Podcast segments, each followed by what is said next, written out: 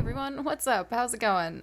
Welcome to a promo for my upcoming podcast, Monsters After Midnight. I am Samantha Mayotte, author and host.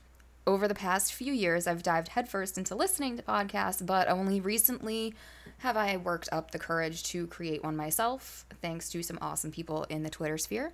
Every other week, I'll be reading an original short story, a sneak peek of which you can find right now. And they lived happily ever after. Mommy closed the storybook and set it down on my nightstand before leaning in to give me a goodnight kiss. She stood to leave, turning around as she reached the door. Do you want your nightlight, honey? she asked. I shook my head. No. I was going to be a big girl tonight. Mommy smiled and closed my door, leaving it open a crack. I wasn't afraid of the monsters under my bed anymore. He sure has been afraid of me, though, since I ate his arm.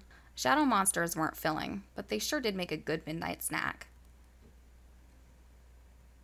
So if you liked that and would like more and definitely longer stories uh, featuring vampires, werewolves, little girls who eat shadow monsters, and other things that go bump in the night, as well as the occasional ramble about movies, books, or some weird real life paranormal shit that I've gone through, uh, check out Monsters After Midnight, a dark fantasy podcast.